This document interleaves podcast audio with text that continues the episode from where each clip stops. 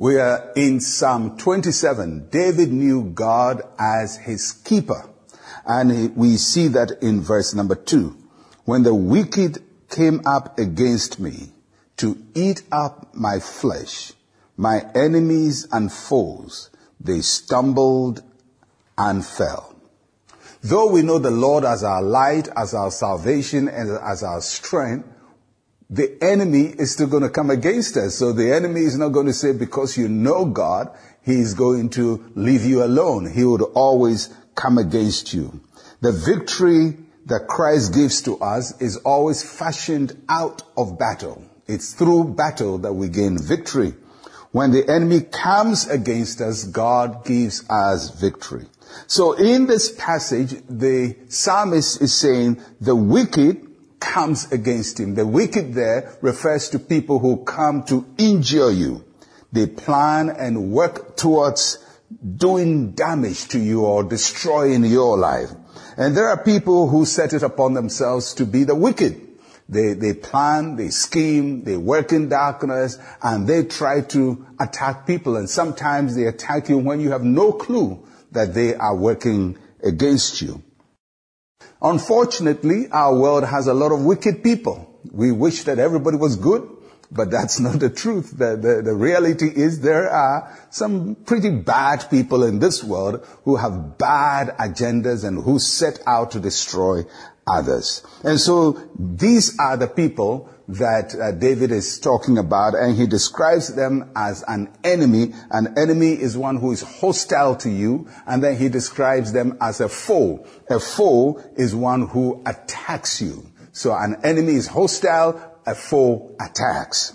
So the passage shows the wicked as those who come up against us. So if you look at it, it says, they come up against me. That means they set themselves up against me. It's a military uh, statement. It's a, it's a statement that is used for warfare of people who arrange themselves, organize, uh, equip themselves, and they come against you in battle.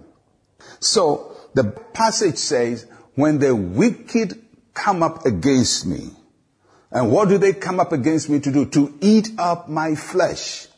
Now that phrase, to eat up my flesh, is a figure of speech. It doesn't mean necessarily they're going to eat your flesh.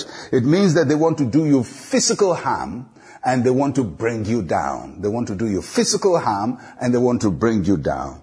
And here is the victory of the believer. They stumble and fall.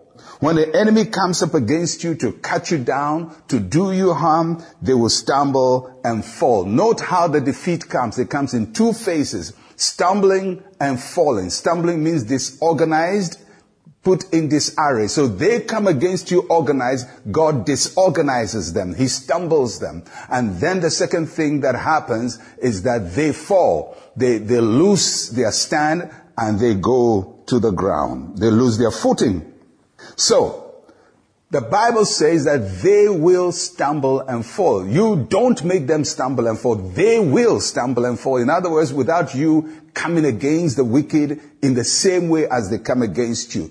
When the wicked come against you wickedly, you don't attack them wickedly. The passage says they will stumble and fall. In other words, of their own accord. And I believe by a divine orchestration, God will make them stumble and fall. They will be disorganized, their front will be broken, and they would lose their footing.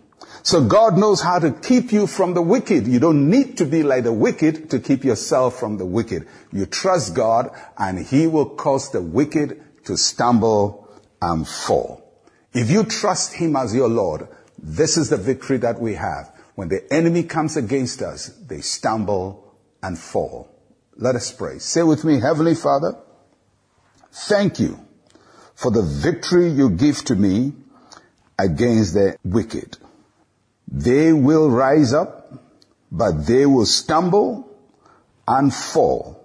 In Jesus' name, amen and amen. Well, I'll be with you again. I am Pastor Mensa Otabil. Shalom, peace, and life to you.